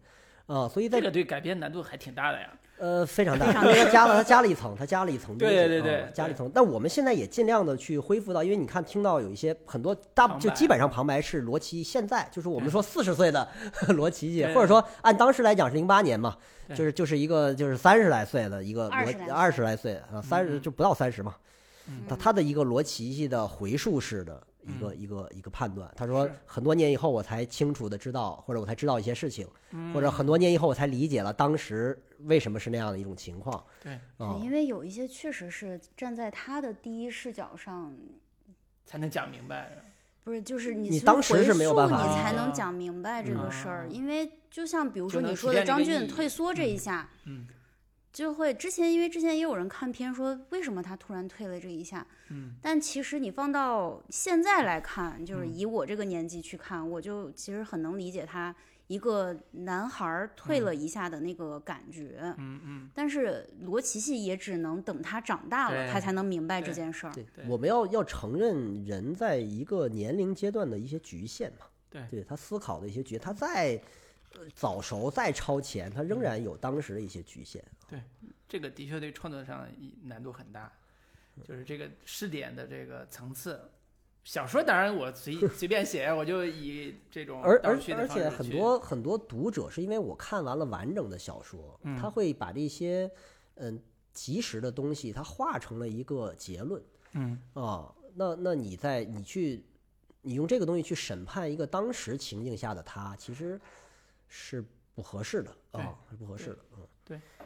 所以我我觉得可能这个书本身带来的影响和咱们改编的难度其实是都是显而易见的。本来这类作品，呃，它能打动人，它能激起的共鸣，甚至我都刚才还在想说，这种小说的意义在一定程度上特别像《平凡的世界》啊，像路遥写的那种那种故事的那种那种底色吧。对，所以它有在成长这个问题上的一些思考。这种思考很多是对过去回望后带来的一些反馈，它不是当时当下的一个女孩的直观的一个思考，所以这几种情绪夹杂在一起的时候，我觉得对影视作品来讲，表达上是难度非常大的。嗯，所以它也很特别。就是这本书，我们当时决定，因为我可能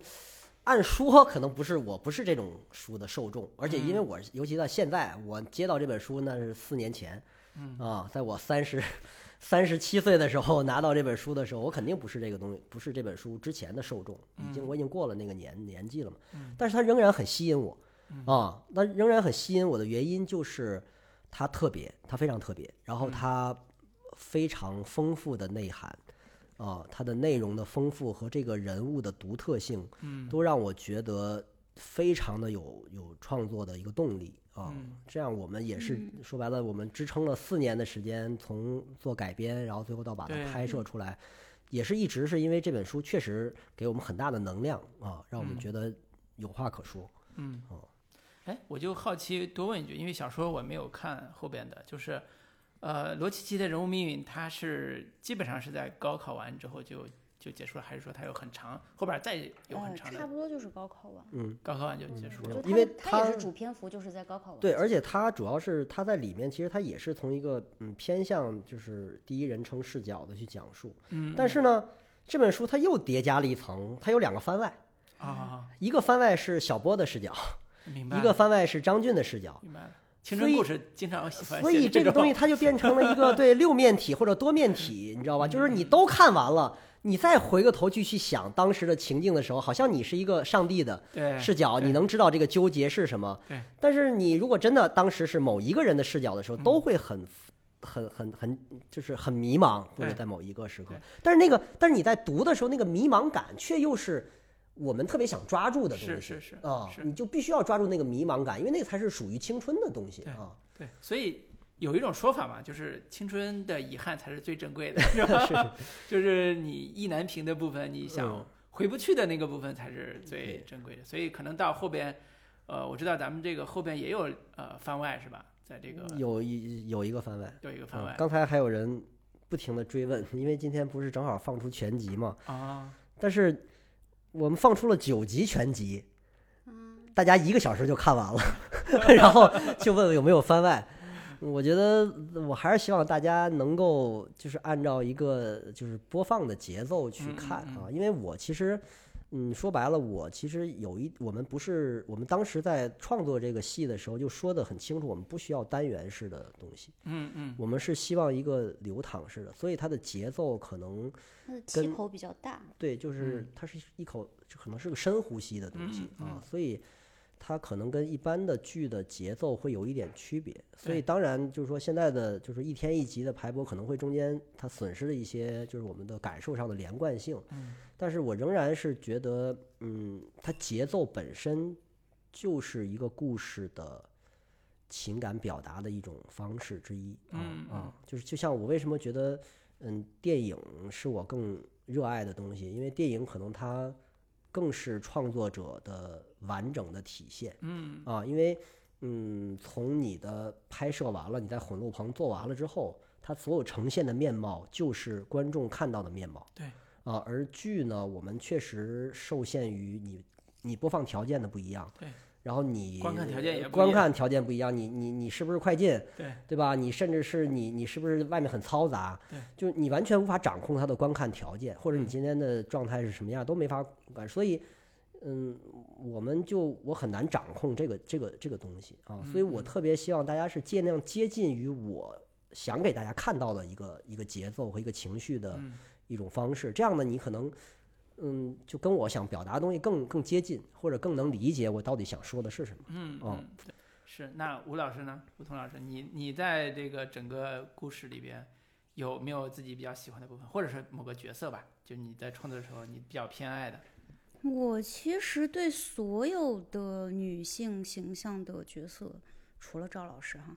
除了他小时候对他不好那个老师，我都还挺喜欢的，嗯。就是都能让我感受到，就这个也是我刚才想说的一个点，她这些女孩儿都能让我感受到一个非，也不能叫刻板化，嗯嗯，我理解你说的意思，就是其实大家对这种剧里边儿的一些女性形象是有一个模式的套路的啊、比如说我刚才为啥提叛逆女孩，就是它也是一种类型写法，嗯就是我怎么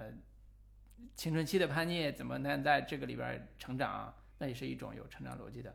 呃，其他人物也是有，嗯，但是我的确觉得你写这些人物的那种所谓的原原来的套路用的这种所谓标签化呀、包括这种塑造方式都不太一样。一开始有时候就不太，比如说像那个小飞，嗯他刚开始出来的时候，其实没有特别的能 get 到这个人物他的走向。嗯我看的时候啊，就我因为这个演员他张歆艺嘛，他人人物的那个这个角色的型儿是比较不错的，挺好看一小姑娘。她在出场的时候会让人觉得，哎，这是一个挺单纯可爱的一个小女孩儿。然后呢，跟罗琪琪是好朋友，他俩终于相识了。然后罗琪琪也是一个这个孤独的状态，他也好像也挺孤独的，所以他俩人就开始就是友谊重重复，呃，就重现，好像这故事就很快走走的是一个友情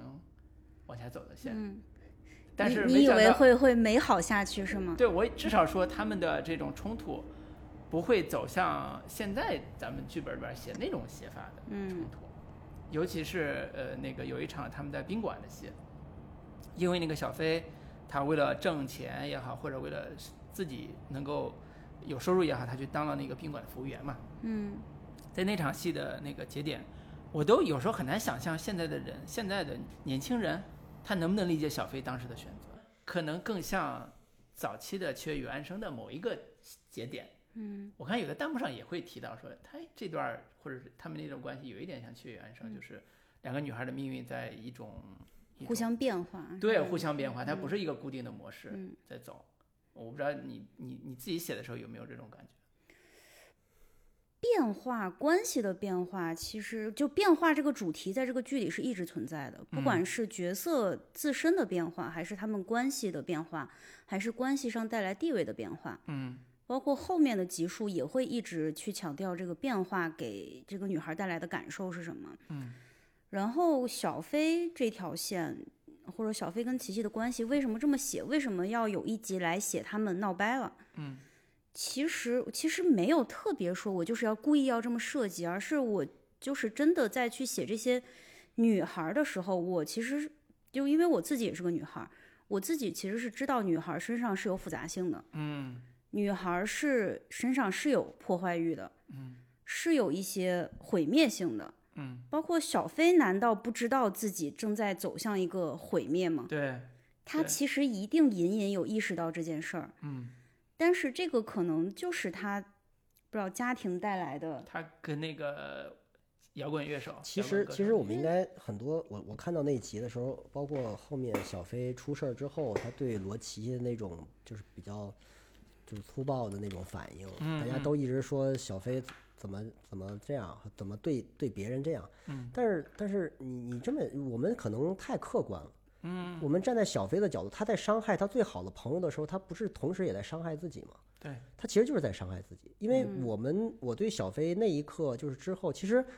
他在十七集跟呃罗琦戏不是直接那个互相打的那个扇巴掌的那个戏，嗯嗯，他是一点点走的前。面有铺垫，对嗯他从一开始，他希望能靠近琪琪，就希望重新的琪琪能认可他的对选择。他认可他的选择，然后后面到带他去在水一方去消费的时候，试图在挽回这个关系的时候，其实我们能感觉到两个人开始变得客气起来。嗯这种客气其实是有一些隔阂的已经出现了，而这个隔阂其实两个人都不舒服的。嗯，就这种客气其实是挺伤害的。对，啊、就是两个，就像其实他们如果说我们到那个情感关系的时候，我觉得客气比打一架可能也是更伤害的。嗯客气就说明了我们的隔阂是没有办法沟通了对，啊，或者我们缺乏一个沟通的方式了，只是我们在维系着某种表面上的关系。嗯，所以那一刻，他小飞其实在打他的时候，其实说狠话，就像就像吴桐说的，就是说他的一些破坏欲的出现，他其实也在伤害自己。嗯，那到下一集，他跟王峥去两个人在路上走的，他说：“你去死吧！啊，我因为你，我最好的朋友都没有。的时候，嗯那一刻他非常痛苦的，因为他知道我把我自己已经完全的伤害完了。哦，对那一刻，反正我自己都感觉，我觉得小飞他并不是真正的相信王峥就能给他带来一个美好的生活。对，是的，我觉得他那一刻好像更像是一，就像前几季的罗琪琪一样，他就是在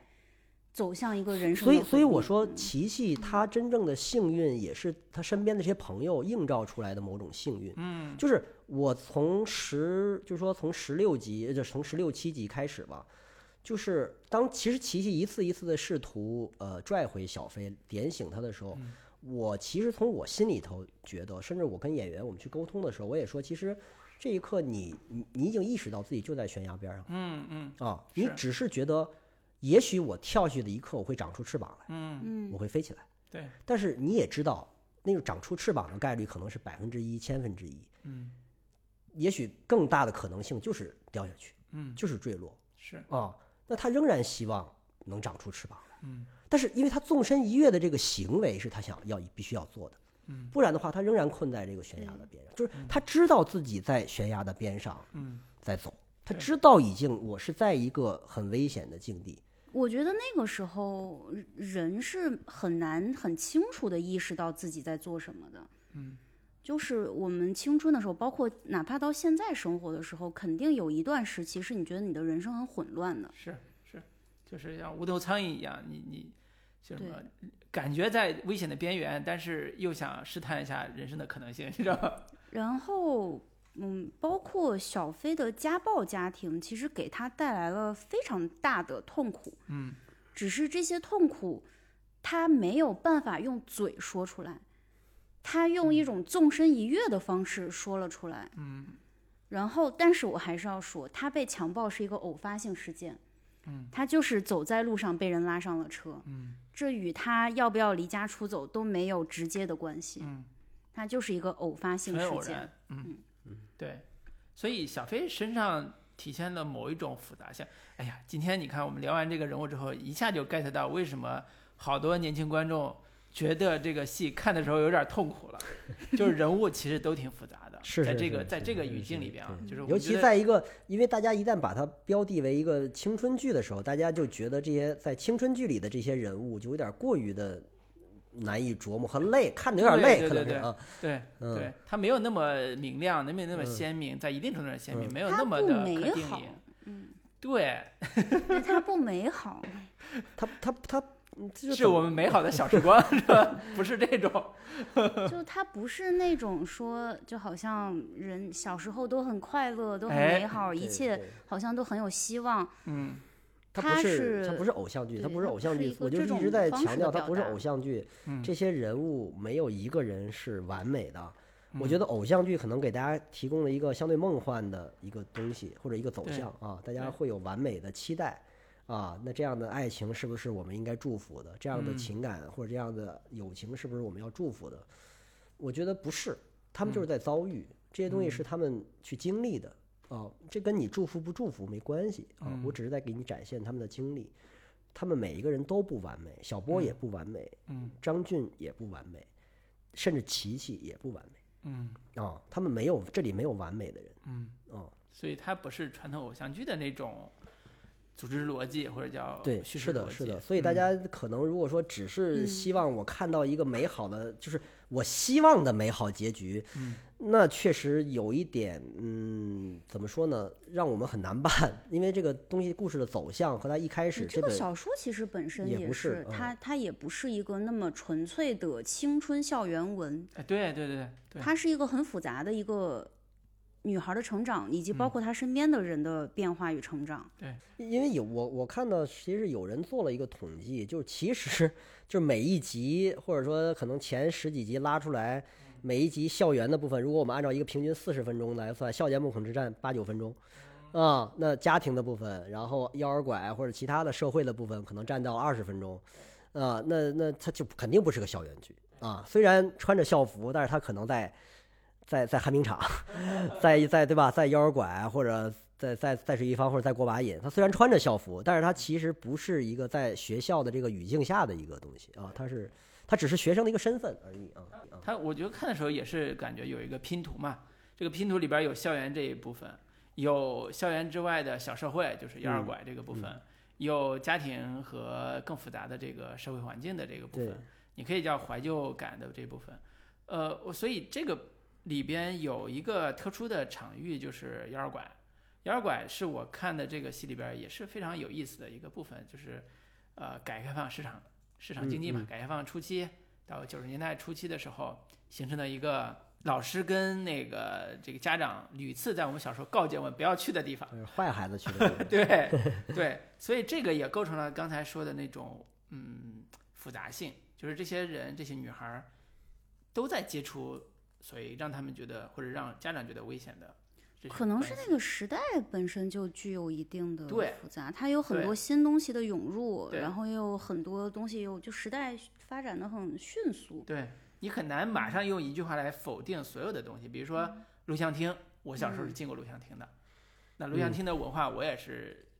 见识过的。你嗯可以在录像厅看你不适合看的东西，你也可以在录像对，包括我看到有很多观众不理解，说琪琪一开始他妈让他进工厂这个事儿，觉得好像是一个很很好的事儿，呃不是很糟糕的决定，说为什么啊不让他读书？因为大家可能不理解那个时代的大学的录取率是极低的，然后反而可能对于那个进工厂来说是一个对于他们的观念的来说是个更稳妥的选择。条件能够得到这个东西，反而是还是帮了你的忙呢。对，当然当然 很嗯难的。你那时候进工厂也得顶所谓的班儿嘛。对对，有得编制嘛有得有空缺，得有空的岗，你才有机会去进啊。对对对，而且感觉那个时代好像包括六哥这样的人物，这都是能在但其实我们对于我们其实还是考虑到大家的就是受众，或者它是一个青春的有关的故事吧，嗯嗯与青春有关的故事啊，类似这种东西啊。所以，所以我们确实，其实我们对妖儿拐或者对于录像厅或者对那个环境的描写，没有这么写实。其实肯定比我们这还要乱。嗯当然当然啊，比我们乱得多啊。当然但是我们我们不敢呀。也不是我，我觉得至少我们呈现乱是没有意义的。其实我们呈现的是这些孩子们能接触到的那部分，嗯他们接触不到，他再乱，那我们呈现出来无非就是个奇观，只是给大家看啊、看我们多么还原那个时代。那我觉得也不是，我觉得如果能呈现出来的话，它其实是一个，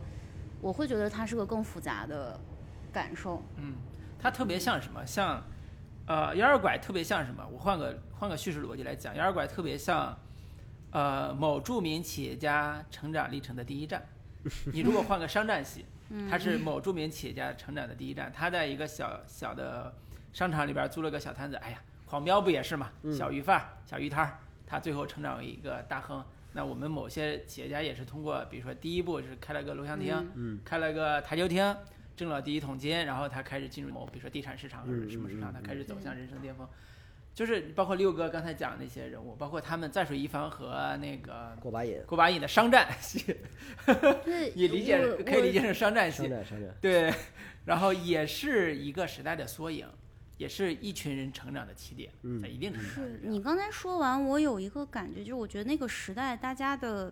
价值观嗯的其实区别很大，嗯就是每个人的价值观好像都不太一样。就像小波的价值观其实就跟李叔不一样，然后李叔的价值观又跟他父母不一样，然后琪琪的价值观又跟张俊不一样，琪琪价值观甚至可能跟小波都不一样。然后关和小飞他们的所有的人的价值观都不是一条线上的价值观，对对对，因为那个年代本来就是一个，你可以叫市场经济注入之后价值观多元的一个嗯时代。我其实特别喜欢另外一个男孩儿，就是开车那个啊，玛丽玛丽，马丽，对嗯小马哥。嗯，我不知道为什么我看他的戏和看他的角色的时候，我特别喜欢他。为啥呢？就是他其实有一定程度上代表了一个在那个年代的一种对善良的男孩对，玛丽的价值观跟他们所有人也不一样。对玛丽就是对吧？对，他很善良，他很喜欢小飞，他也想保护他，他也是从职高毕业要要本来要进工厂，嗯，对没进去，对，嗯没进去，他要做生意，反正就这一条路径上，而且他爸在南方打工是吧？嗯他这个其实是一个就我的亲身经历，就他们呃，对对对，不是不是，嗯。倒不是说我不是说跟玛丽的亲身经历，因为嗯。那那一阵子其实是有一些劳务输出的机会嗯。啊，就是你在工厂里面，但是有可能你会到一个就是这里边说的塞班岛嘛，塞班岛就是美属的一个一个岛，哦塞班岛其实最有名的是。当时是日日就是那个太平洋战争时期，日本驻军住在那儿，嗯嗯啊，就塞班岛是有一场战役的啊嗯，所以那个是一个很有名的一个风景胜地。那岛很小啊，在太平洋上。然后我我父亲其实那个时候就去那儿两年啊啊，我妈妈也去那儿两，但是他们不是同时，他们是嗯错开的。是工程还是什不是，他们就是去那儿做呃，类似于像现在进厂做缝纫的那种工人哦啊，就是你去。就我们现在穿的阿迪达斯的衣服，啊其实，在塞班岛当时有一个加工厂，相当于我们是劳务输出，我们找一些呃中国的工人去在那儿，两年的时间你是没有时间回来，你回不来的，哦，完完全就是两年的时间。九十年代的时候。对，啊哦，就是在我其实上上小学的时候和上呃高中的时候，嗯。呃上上小学快毕业上初中的时候和上高中的时候，他们分别去了两两年。哦，啊，所以就很就是玛丽这个这个她的她现在的生生存状态是是其实是我把我自己的一些体会移植在她身上，嗯。啊啊，就是说她就是因为确实去那边可能比当时的国内的收入要高很多，嗯。啊，因为毕竟赚的是美元，对。啊，那你汇率啊什么的，而且你第一次有机会去看世界，那个时候而且那是个旅游，而且对，很很美，很美嗯啊。然后，然后，而且你可能第一次坐飞机，第一次有护照，第一次出国，都是对于甚至我父母那一代人，他们嗯都是一个非常那个不一样的体验的东西啊。嗯但是对于孩子们而言，就像一个留守儿童一样。啊但是还好，就是我不像可能不像玛丽这样，她只有没有，她好像就是单亲的那种感觉。其实我就是说我他们我父母都是分开去的嘛，我爸嗯爸去了两年，然后我妈妈去了两年。哦啊，但是那个那个那个体验是一个，既是个特殊的，但是可能因为他们不是一个人去，那我肯定知道跟我同龄的人很多，他们的父母都会经历这个对对对东西啊，那是一个很特殊的东西啊。没想到还有这个插曲，还挺有意思。对，要不然怎么能写的 这么这么怪呢？这个词儿就前不前不着村儿后不着店儿的啊，嗯，那就算是我放置在里边的自己的那个一个青春记忆吧啊。对对，嗯，挺好玩的。其实这个剧本身，呃，可能还是需要大家感兴趣的听众啊，就是可以去呃芒果 TV 看啊、然后可能听完我们这个节目之后有更感兴趣，然后可以去感受一下这个剧的魅力。那如果有这个对剧情啊，包括对人物的状态有更更多表达和看法的，也可以在我们评论区留言。然后如果有想问的问题，也可以问导演、问编剧老师。好好我们也转达 问一下问题。对，呃，其实这部剧可能呃三十集也可能在未来一两周之内就播完了吧？对对，因为因为今天超点嘛，就有些人到全集了嘛。嗯嗯嗯。嗯，但是我还是希望大家按照一个正常的一个节奏去嗯看啊。那我最后再问吴老师一个问题，嗯、你对导演工作，导演对你的剧本的这个工作满意吗？就导演最后呈现你的剧本这个完成度，我挺满意的，我挺满意的呀。因为我有时候写的这个戏，我自己知道它是个过场戏，啊，然后我看片的时候，我觉得他给了更多的那个，拍电影的人怎么能拍过场戏呢？你说这话真的是，就反正我自己能感受到，我我会被每一场戏去吸引进去，嗯然后当然肯定有有遗憾啦，但那也没有办法。嗯，但反正我能感受到这个没有没有忽悠我，不，而因为我觉得，真诚的对待了你的作品，而而我我觉得，因为本身这个剧本它包含着很大的文学性，对其实文学性是非常难呈现的啊。嗯就是我们总觉得就是剧本，其实我我们在之前在做剧本的过程中，我有意的我们这个方向就讨论了很久。对，不让他把它写的枯燥，只写动作。嗯我说你可以写文学性，嗯你写的文学性其实恰恰是我可以发挥，甚至我可以去理解的地方。我愿意拍这个文学性的部分，拍愿意拍那些甚至虚的、描述上抽象的暧暧昧的、嗯抽象的东西嗯啊。那我有时候跟摄影我们的交流，可能也是对，就是不是要一个非常准确的、明确的呃什么东西，而是我们要一种感感受。嗯。啊，我们其实我觉得就是这个东西，它最后给大家呈现的好，或者大家觉得它是嗯恰当的和和审美上是美妙的，也是因为所有的主创部门、美术部门、摄影部门、灯光部门，甚至作曲老师，他都、我们都在一个审美的角度来理解这个故事，甚至我嗯们都明白我们到底想要表达什么。嗯啊，我们从来没有去，就像刚才说，没有忽悠，谁也没有忽悠谁。嗯啊，就是我们把我们真正对这个东西的理解释放了出来，它就很恰当嗯啊，，它很它就很完整。对嗯，所以感觉出来这是一个很用心的作品，在制作呀，包括创作这个故事的时候，因为的确我觉得创作难度还挺大的。嗯，从事实上最后我们看到的，不管是删减的东西啊，或者是最后呈现的部分也好，也是创作本身是有一定的难度的。是，嗯它最难的部分就是，就是你很难去给成长找一条主线。对对，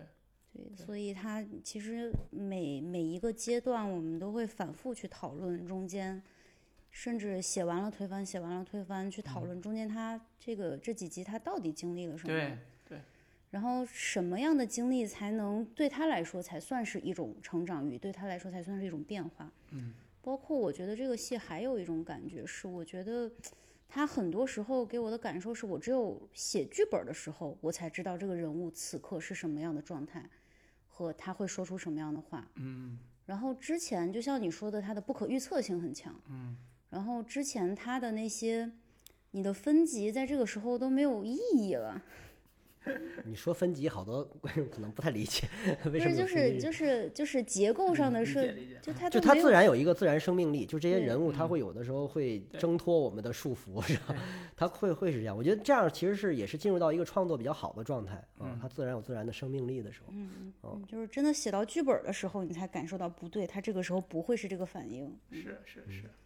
哇，这个专业经验实在是太有价值了。其实这也是呃，我觉得做创作的人可能既痛苦又开心的时候吧。嗯，嗯是痛苦是很痛苦，但是他的确找到了一个人物的情绪，找到了一个人物的状态，可能这样的话，这个人物才有活力嘛，才有才更鲜活。对，所以这也是不落俗套，而且又能让这个戏保持一种质感的这个优点的部分。我不知道你们接下来还有什么戏能够在我们 公开说的吗？因为我们后面确实各自都有各自的，他在做做他的剧本。回归，商业了，回归类型片儿。但是我后面也有一个要筹备的、要拍的一个，可能是一个嗯古装吧，是一个古装的，但是嗯它也不是个古偶啊，提前说它也不是个古偶，它可能也有一些我我想要表达的东西放在里面啊。我相信以后还是有机会，那个咱们再一起聊聊天啊，录录节目啊，包括是骂骂别人的作品。都不容易，都不容易，都不容易。对，期待吧，我们以后能够常相聚。好好，嗯谢谢谢谢大家，谢谢大家，拜拜那就说再见，拜拜。拜拜。